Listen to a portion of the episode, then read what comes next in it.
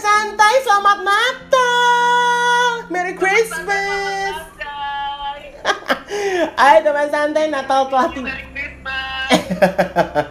ya ampun, Eh, seneng deh kalau gue ya karena gue eh, merayakan Natal, jadi kayaknya eh, apa ya? Mungkin Natal tahun ini adalah Natal yang paling istilahnya gini, Paskah, Natal, Lebaran, Idul Adha, Nyepi, Aur semua, bahkan bahkan eh, Imlek sekalipun ini adalah Waisak ya. Eh, eh, Waisak dan tahun 2020 adalah perayaan-perayaan keagamaan ini kita rayakan dengan penuh keprihatinan karena kita lagi tengah situasi pandemi eh, virus COVID-19 gitu. Jadi mungkin tahun ini adalah Natal yang bener-bener perayaan eh, Natal yang gue nggak bisa ke gereja, gue pastinya misa secara online kan, gitu kan. Jadi misalnya lewat YouTube atau mungkin siaran langsung di TVRI karena TVRI kan meraya eh, eh, menayangkan misa perayaan Natal gitu.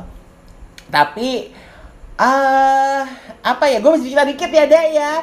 Eh perayaan Natal. Ah, ah.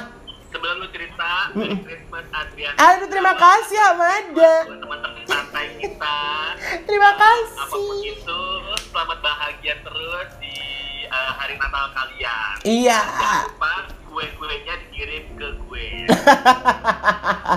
Lu dong kirimin brownies lo dong ke gue dong. Ada cerita apa emangnya di Christmas? Eh, eh, istilahnya eh, jadi semenjak orang tua gue nggak ada ya, Natal gue itu selalu gue rayakan sendiri.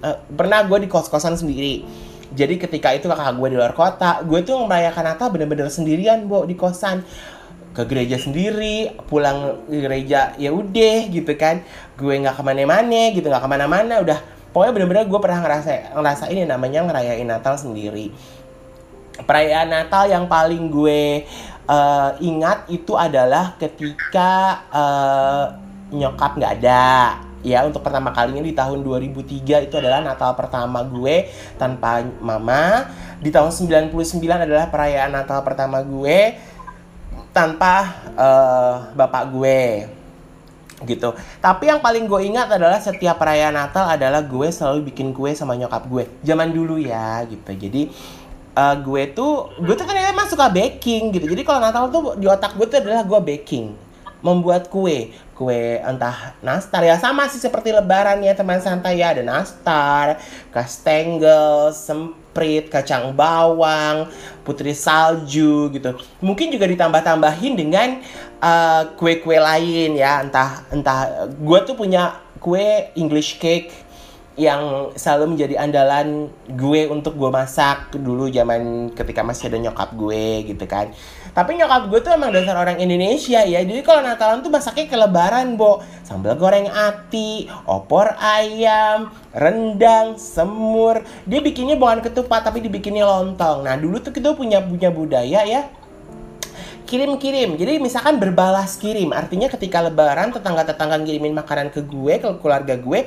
Ketika Natalan nyokap gue masak dan ngirimin ke tetangga semuanya. Dan itu gue tuh ngerasa zaman dulu tuh enak ya, Bo. Jadi toleransi tuh ada. Jadi nggak pernah ada punya pikiran bahwa ih dikirimin sama eh, orang non muslim atau apa gitu. Tetangga itu nggak punya pikiran seperti itu zaman dulu gitu. Tapi pasti ada aja yang dateng untuk ngucapin makan. Pasti itu dia nyetok tuh sep- apa eh, minuman soda sirup kue-kue apa segala macem.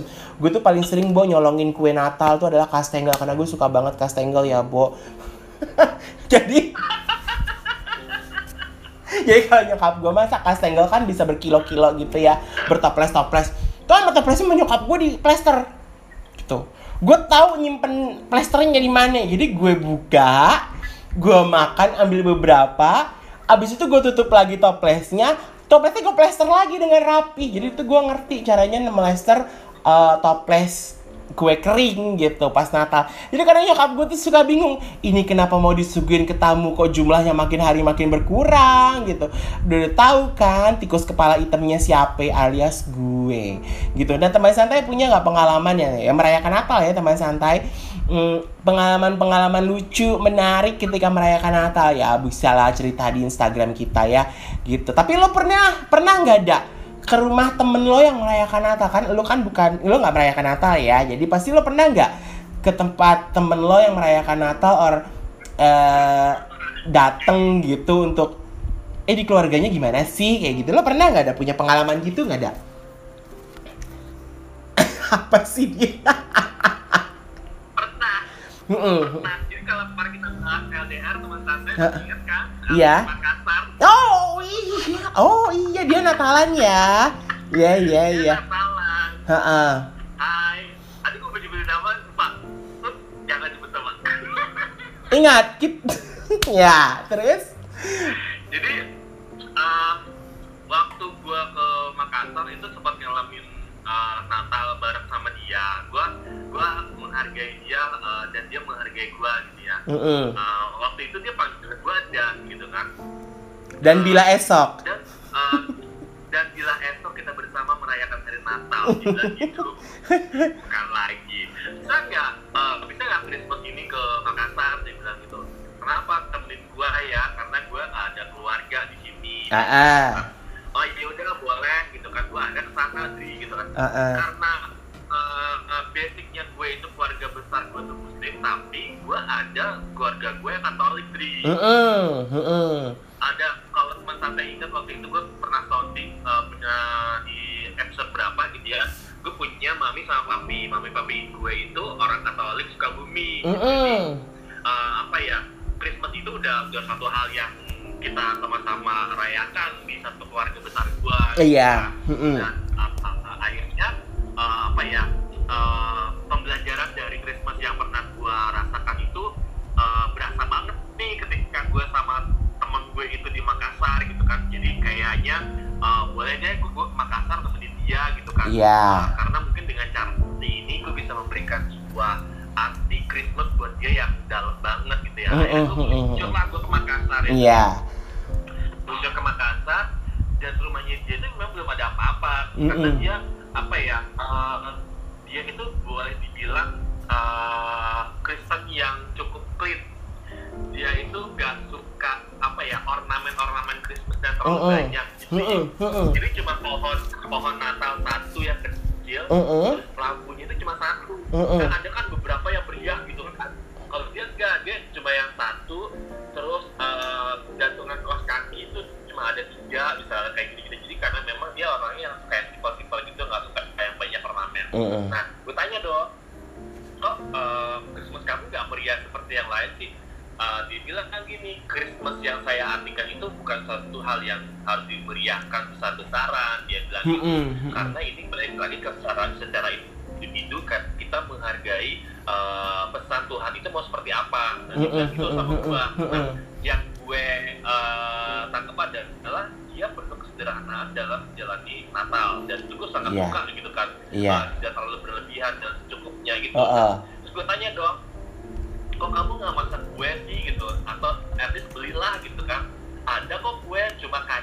dia bilang gitu nggak ada yang lainnya karena uh, saya nggak punya uh, keluarga besar di sini saya nggak punya saudara di sini jadi uh, teman-teman saya pun kalau ke sini juga cukup dengan makan kacang tuh udah cukup gitu Iya, Kalau kita mau makan yeah. keluar nggak kayak gitu gitu Ah, ah, ah, ah, oh ah. seder- sederhana itu ya Ah, ah, ah, ah, ah, ah, ah. gue tanya kamu bahagia nggak saya bahagia kok dia bilang gitu karena Mm-mm. eh, dengan cara seperti ini saya bisa memahami arti eh, hadirnya Tuhan buat saya Mm-mm, bilang gitu. mm-mm. wow keren banget ya Mm-mm, sementara mm-mm. kalau kita lihat nih mohon maaf ya kan kadang teman-teman suka yang meriah Natal itu meriah sekali Ah, gitu. ah, Kan- ah, karena itu salah satu tanda eh, tanda syukur yang memang diberikan sama Tuhan bahwa ini kemeriahan buat Tuhan dan eh, keluarga besar eh, Mm-mm, Kristen gitu kan. Nah kalau dia tuh cara pandangnya berbeda dari, dari teman-teman Kristen gue yang lainnya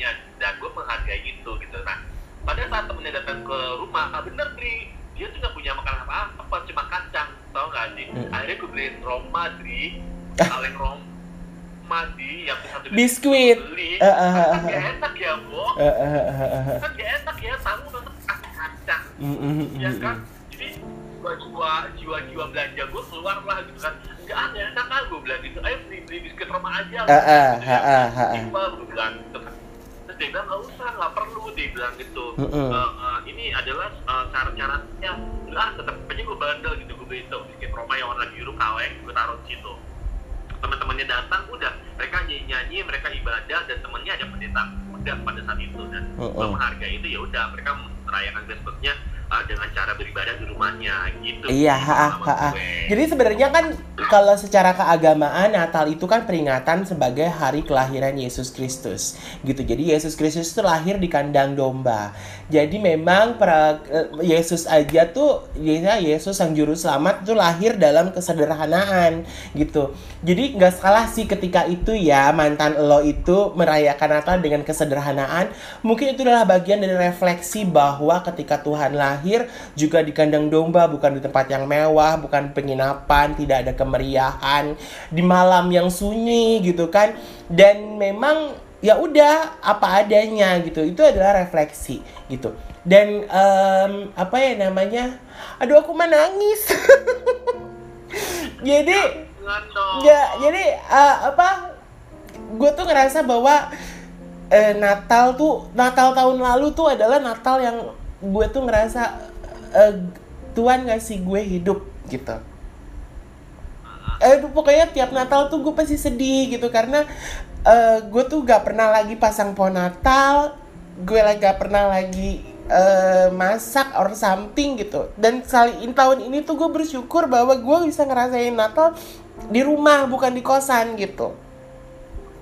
Gue eh eh, pokoknya eh buat gue tuh eh, apa ya Tuhan tuh baik gitu ketika ketika gue tuh masih bisa ngerayain Natal tiap tahunnya tiap tahunnya ya sama seperti teman-teman yang Muslim. Pasti ada selalu kesedihan di mana ketika Ramadan berlalu mereka pasti akan sedih. Kenapa? Eh, bisakah mereka bisa ngerayain eh, melakukan apa namanya ibadah puasa di bulan Ramadan berikutnya gitu? Sama gue juga seperti itu. Gue bisa nggak ya Natalan tiap tahun gitu. Dan eh sedihnya lagi adalah kadang-kadang gue cuma berdua sama kakak gue gitu kan gue juga selalu yang kalau Natalan kan gue biasanya malam Natal ke gereja berdua sama kakak gue gitu dan gue nggak nggak yang eh apa ya istilahnya baru besoknya gue ke rumah saudara gitu Eh, tapi yang bikin gue terharu tahun ini adalah gue bisa ngerayain Natal bukan di kosan lagi tapi di di rumah gitu. Eh, gue bisa bikin sesuatu kalau gue mau gitu. Tapi eh dengar cerita mantan lo itu adalah ya itu refleksi bahwa Natal nggak harus selalu eh, dirayakan dengan eh, kemeriahan, tapi bagaimana kita merefleksikan ketika Maria dan eh, Bunda Maria dan Santo Yosef itu eh, Maria melahirkan Yesus di kandang domba itu juga salah satu refleksi bahwa kita eh, Tuhan tuh lahir dalam kesederhanaan. Apalagi tahun ini ada pandemi gitu. Orang udah deh kita nggak usah mudik, kita di rumah aja. Kita menjaga kesehatan, kita jaga jarak. Bahwa em, ternyata sebenarnya kita disuruh berkumpul dengan keluarga kita sendiri supaya ada apa ya eh, makna Natal itu bener-bener terasa gitu. Jadi teman santai kalau yang ngerayain Natal jangan marah deh kalau misalkan aduh gue nggak bisa pulang kampung ke rumah eh, orang tua. Misalkan kalian sudah menikah dan kalian merantau ke Jakarta nggak bisa pulang ke Jogja nggak bisa pulang ke Solo nggak bisa pulang ke Medan nggak bisa pulang ke Makassar ke Manado atau pulang ke Banjarmasin atau nggak bisa pulang ke Surabaya disyukuri. Yang penting eh, ibu bapak sehat kita sehat gitu dan kita dalam keadaan yang aman gitu jadi ya kalau misalkan pemerintah memberikan uh, larangan-larangan ya kita ikutin aja deh karena itu kan demi keselamatan kita semua kayak gitu. Jadi memang sebenarnya tahun baru dan Natal ini juga kita rayakan dengan uh, penuh keprihatinan ya gitu. Jadi em, supaya perayaan-perayaan keagamaan sepanjang 2020 ini kan sebenarnya untuk merefleksikan kita sebagai manusia. Sudah seberapa jauh sih kita bersyukur dengan apa yang sudah kita dapatkan selama tahun-tahun sebelumnya? Kayak gitu. Ya kan? Gitu sih dah gitu. Jadi ya aduh aku nangis beneran. Jadi gue mau bacain 10 tradisi Natal unik di seluruh dunia.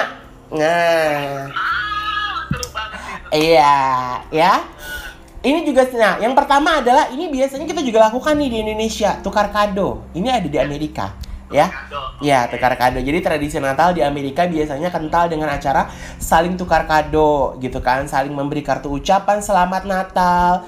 Terus rumah-rumah penuh dengan hiasan dan juga pohon Natal yang dihiasi lampu dan lingkaran dedaunan. Yaitu selain menghias pohon Natal teman santai biasanya umat Kristiani di Amerika merayakan Natal dengan mengadakan sebuah pesta jamuan makan malam dengan keluarga atau teman terdekat. Jadi menu utamanya ada kalkun bisa juga dan tradisi ini tuh masih berkembang hingga eh, sekarang sejak abad ke 18. Lu bawa-bawa kecap ngapain sih dah? Lu makan apa? Teman santai dibawa-bawa kecap loh. Aku santai, aku lapar. Maaf ya. Ah ya Allah, sehat banget. Itu ada kentang rebus, ada wortel, ada telur, ya ampun. Itu eh begitu doang aja enak loh. Itu tuh gue suka loh.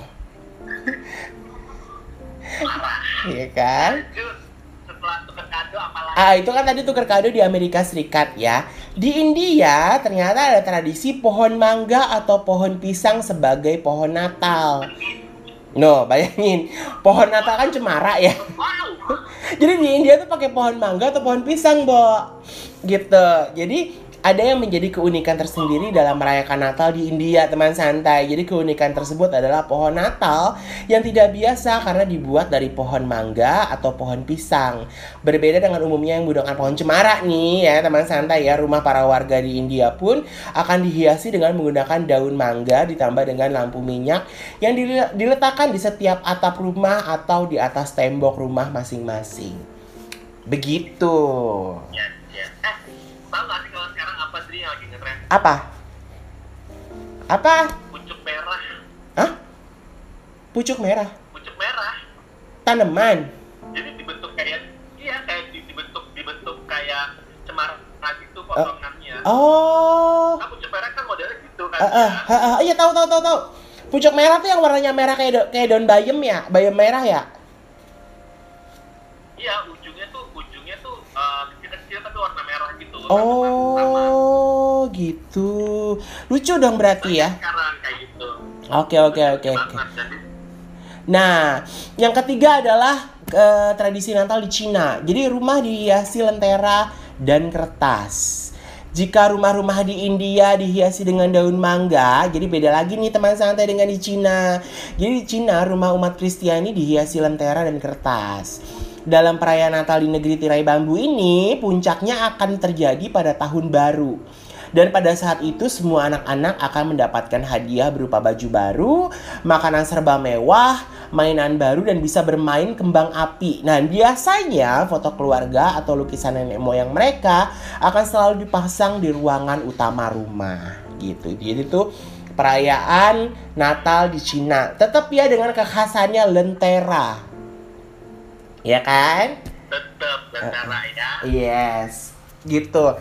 Dan ternyata nih, yang kelima adalah mungkin teman santai berpikir bahwa Irak adalah negara Muslim, tapi jangan salah juga. Ternyata di Irak juga banyak yang beragama Katolik ataupun Kristen gitu. Jadi kalau di Irak tradisinya tradisinya adalah bergandengan tangan dan menyalakan lilin bersama. Jadi umat Kristen di Irak merayakan Natal dengan cara berkumpul dan saling bergandengan tangan seraya merayakan lilin Kegiatan itu dilakukan ketika malam Natal gitu teman santai. Jadi pada saat itu akan diceritakan sebuah kisah tentang bagaimana Yesus lahir ke dunia. Gitu. Momen ini akan terasa sangat hangat ketika mereka berkumpul dengan bergandengan dan menyalakan lilin. Setelah cerita tentang Yesus dibacakan, mereka akan melanjutkan acara dengan mengadakan pembakaran duri-duri dari semak. Gitu. Nah, acara itu tuh menjadi simbol dan arti penting bagi umat Kristen di Irak karena jika duri terbakar habis dan berubah menjadi abu, artinya keberuntungan akan menghampiri mereka ketika tahun baru. Jadi apinya sudah mati, maka setiap orang yang berada pada acara itu akan melompat-lompat di atas permukaan abu sisa pembakaran sebanyak tiga kali sambil meminta permohonan dan doa. Itu dipercaya doa yang mereka bacakan akan dikabulkan. Nah itu kan mungkin lebih kepada kebudayaan di Irak ya, Bo ya, gitu ya. Gitu. Budaya. Nah, yang kelima adalah eh kota yang berada di Yerusalem ya salah satu di pokoknya di Palestina juga.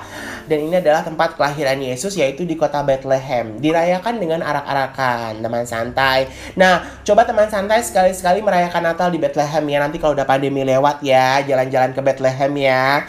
Ya boh ke Israel ya. Nah karena pada saat uh, uh, karena pasti sangat menarik dan meriah. Jadi perayaan Natal di Bethlehem berbeda dengan negara lainnya.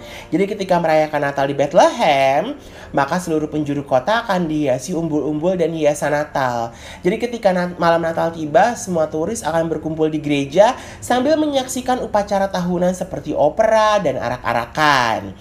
Nah, semua rumah umat Kristiani di Bethlehem akan ditandai silang pada pintunya masing-masing dan dipasangkan sebuah bintang berukuran raksasa di alun-alun kota.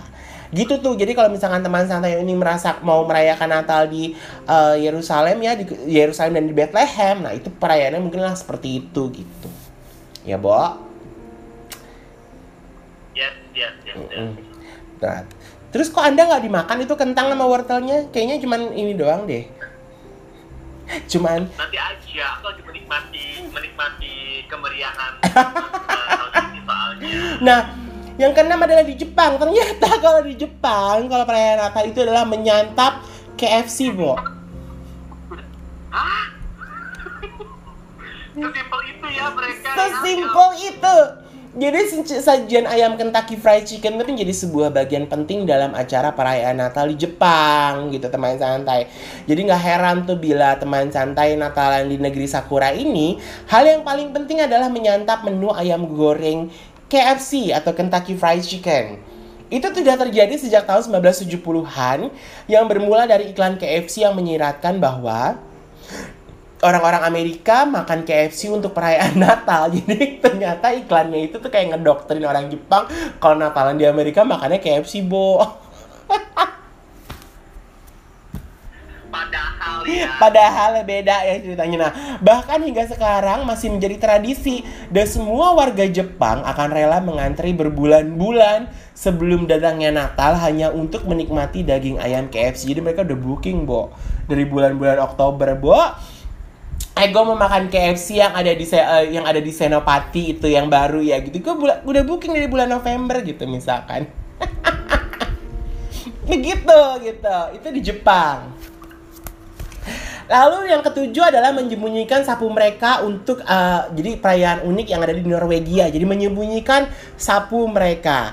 Jadi berdasarkan cerita rakyat Norwegia, ketika malam Natal tiba, maka semua roh-roh jahat dan kekuatan sihir hitam akan keluar dan berkeliaran di area permukiman warga. Gitu teman santai. Sehingga sekarang warga Norwegia mempercayai bahwa ketika malam Natal tiba mereka akan menyembunyikan sapu sebelum tidur. Hal itu dipercaya agar nenek sihir yang keluar tidak bisa menggunakan sapu untuk menggunakan kekuatan sihir jahatnya. Ini nenek sihir kan terbangnya pakai sapu ya, Bo. Harry Potter aja kan pakai sapu. lucu, lucu ya, lucu ya, lucu ya.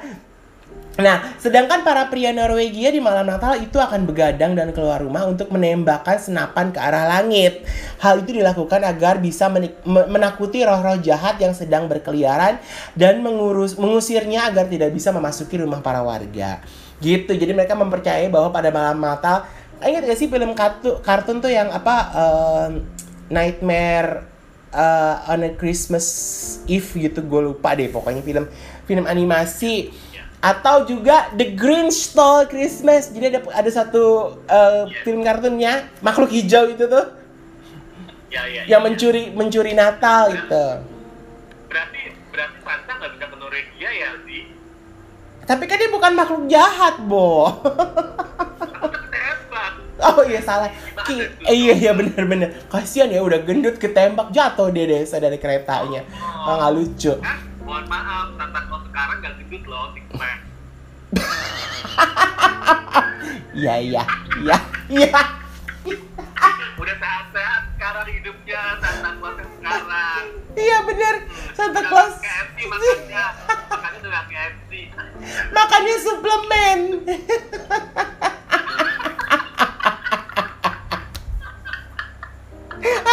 Lalu Yang kedelapan adalah uh, perayaan Natal di Spanyol. Jadi adalah mereka meletakkan nacimiento. Apa ya nacimiento ya? Jadi para para warga Spanyol dalam merayakan Natal biasanya akan meletakkan sebuah nacimiento atau diorama tentang kelahiran Yesus Kristus di ruang tengah rumah mereka. Oh, gini ya.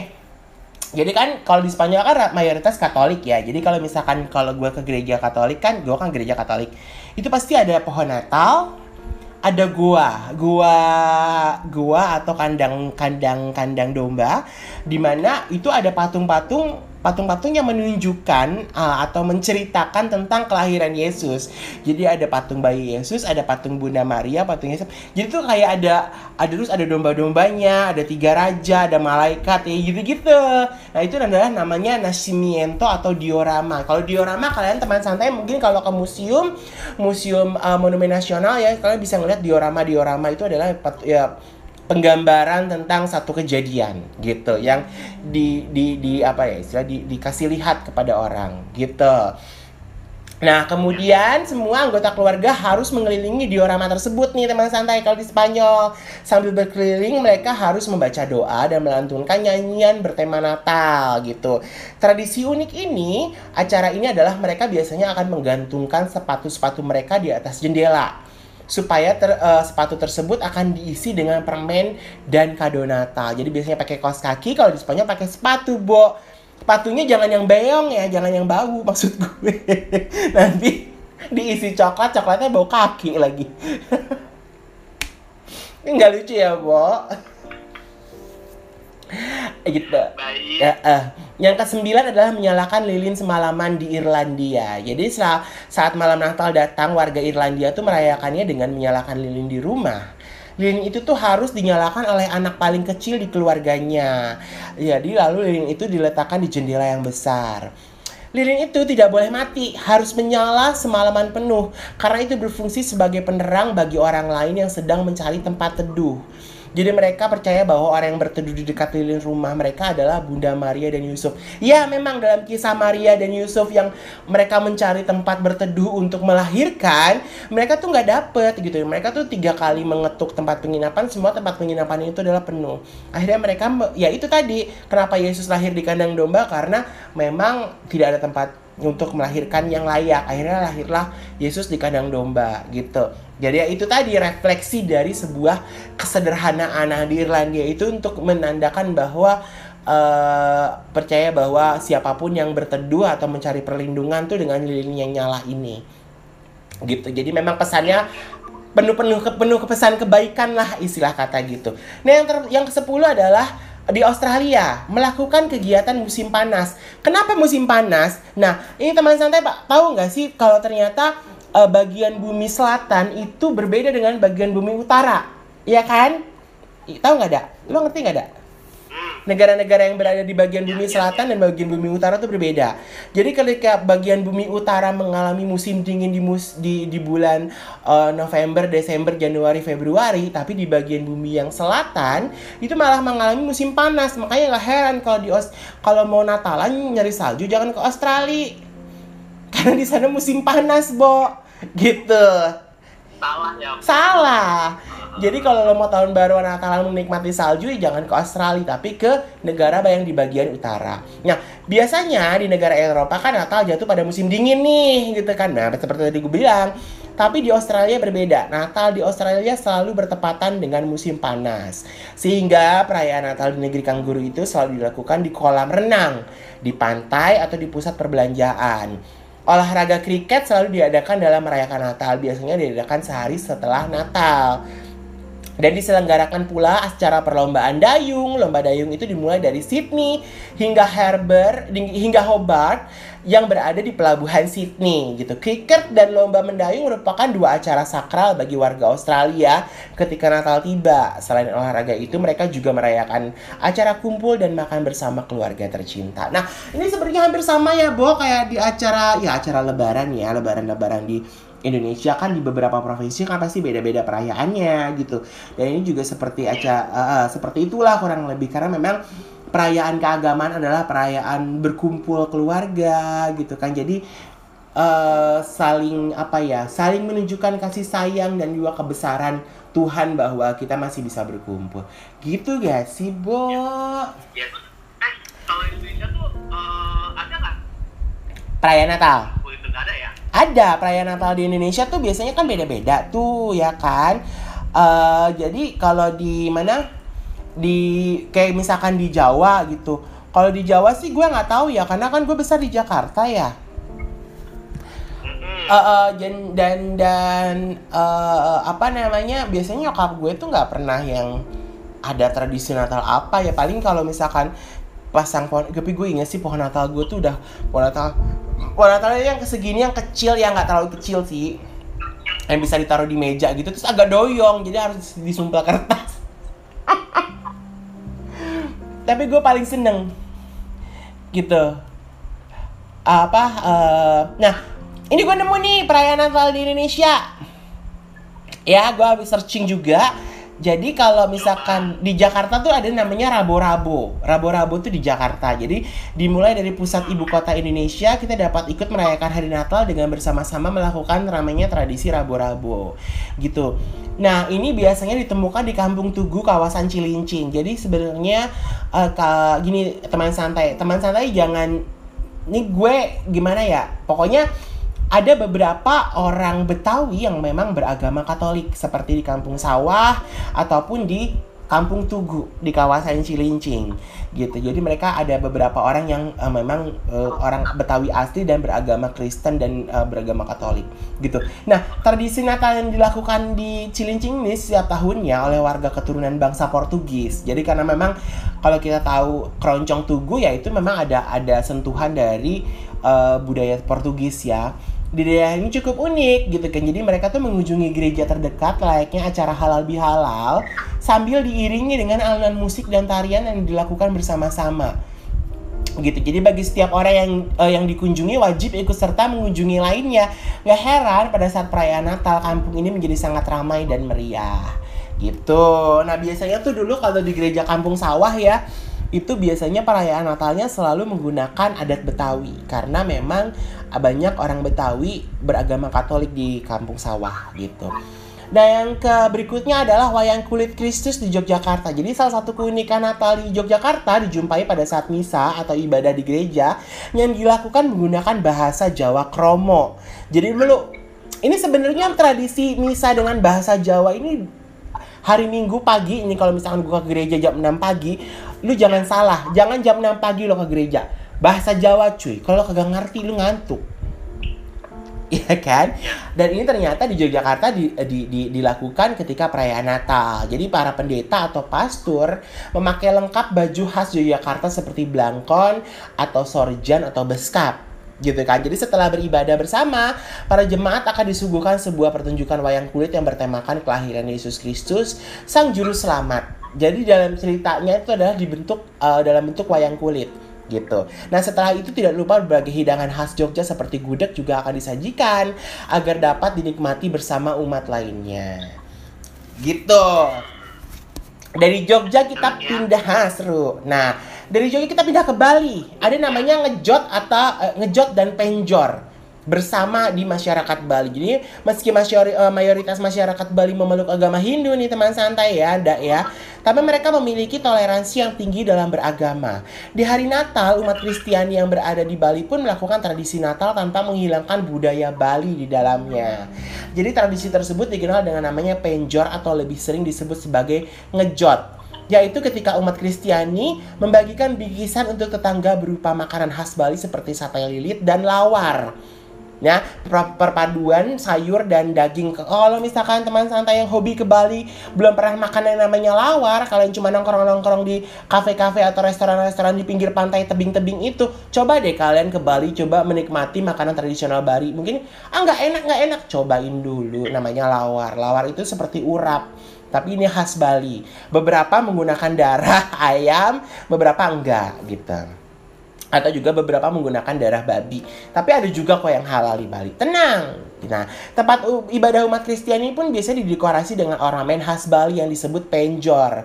Hiasan tersebut merupa, eh, membuat perayaan Natal mirip dengan acara galungan milik umat Hindu. Gitu. Dari Bali kita lari ke Manado. Eh, Manado. Eh, Dodo eh. Eh. Jadi perayaan Natal di Indonesia secara resmi diadakan pada tanggal 25 Desember. Namun tidak berlaku di kota Manado. Sejak memasuki bulan ke-12, masyarakat Manado akan mulai melakukan berbagai tradisi Natal yang beragam. Salah satunya adalah pawai Sinterklas atau Santa Claus yang akan mengelilingi kota lalu mampir ke setiap rumah untuk memberikan hadiah. Jadi biasanya setiap rumah akan menyediakan berbagai makanan khas Natal seperti ayam rica-rica atau klaper tart untuk dinikmati bersama. Wow, klaper tart! Endul tuh. ya kan? Lu nggak mau ngirimin brownies lo ke gue apa? Ya Allah, Dri, ntar aja deh gue beliin dah.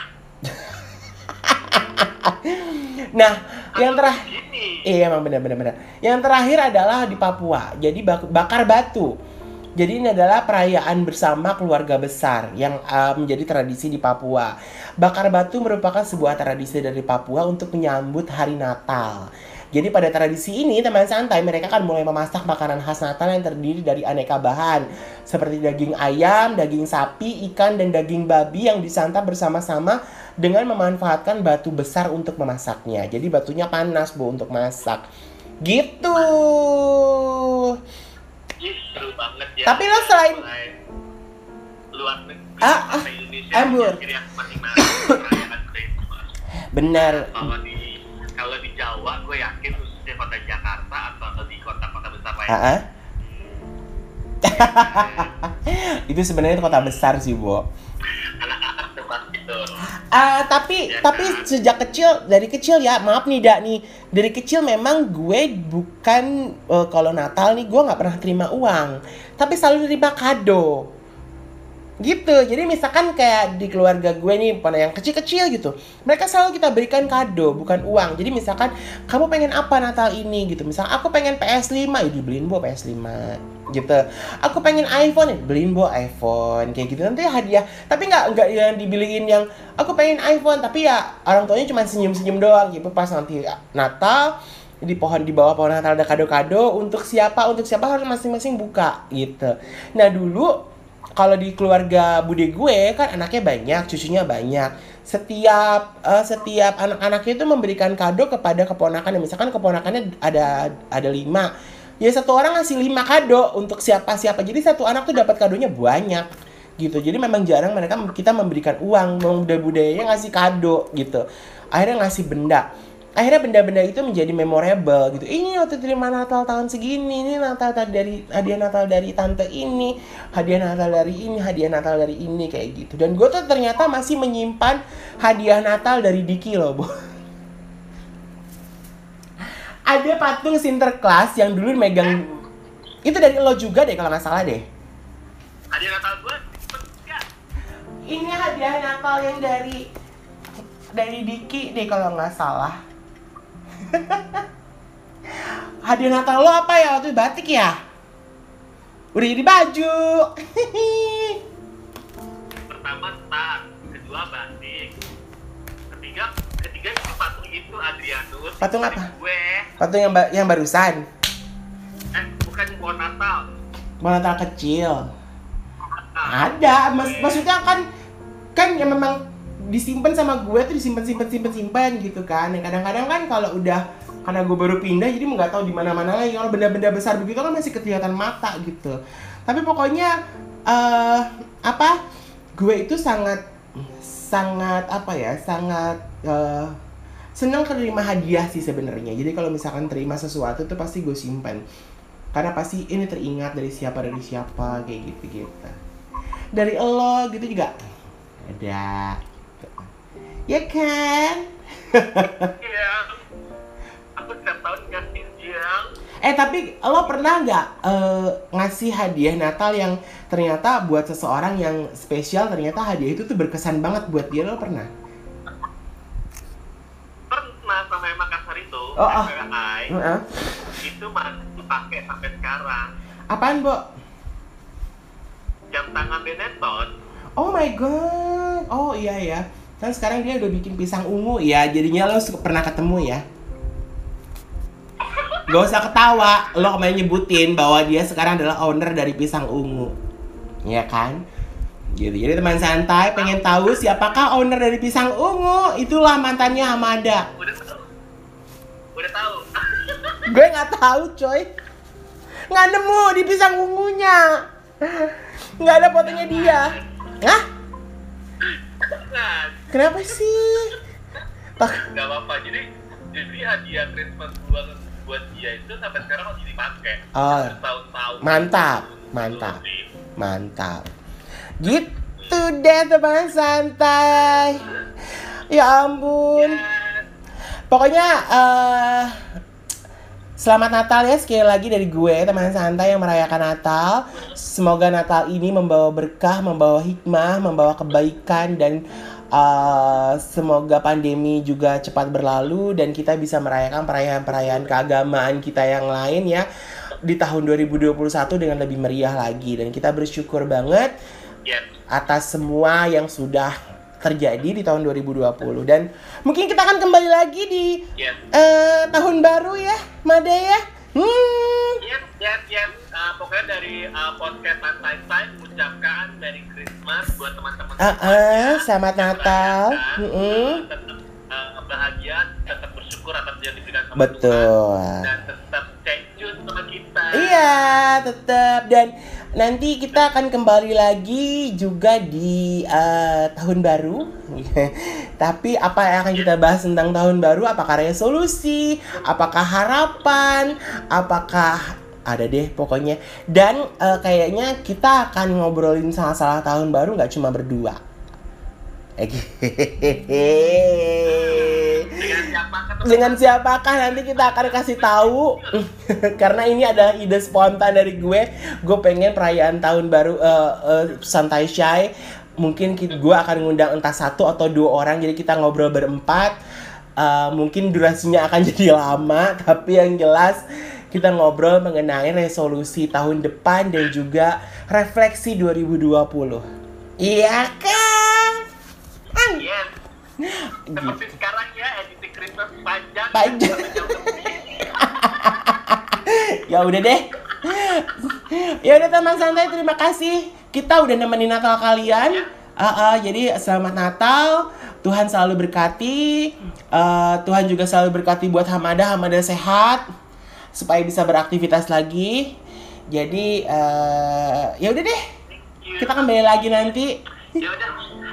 Ya, podcast mengucapkan? Selamat. Selamat Natal Merry Christmas. Salam. Santai Time. Bye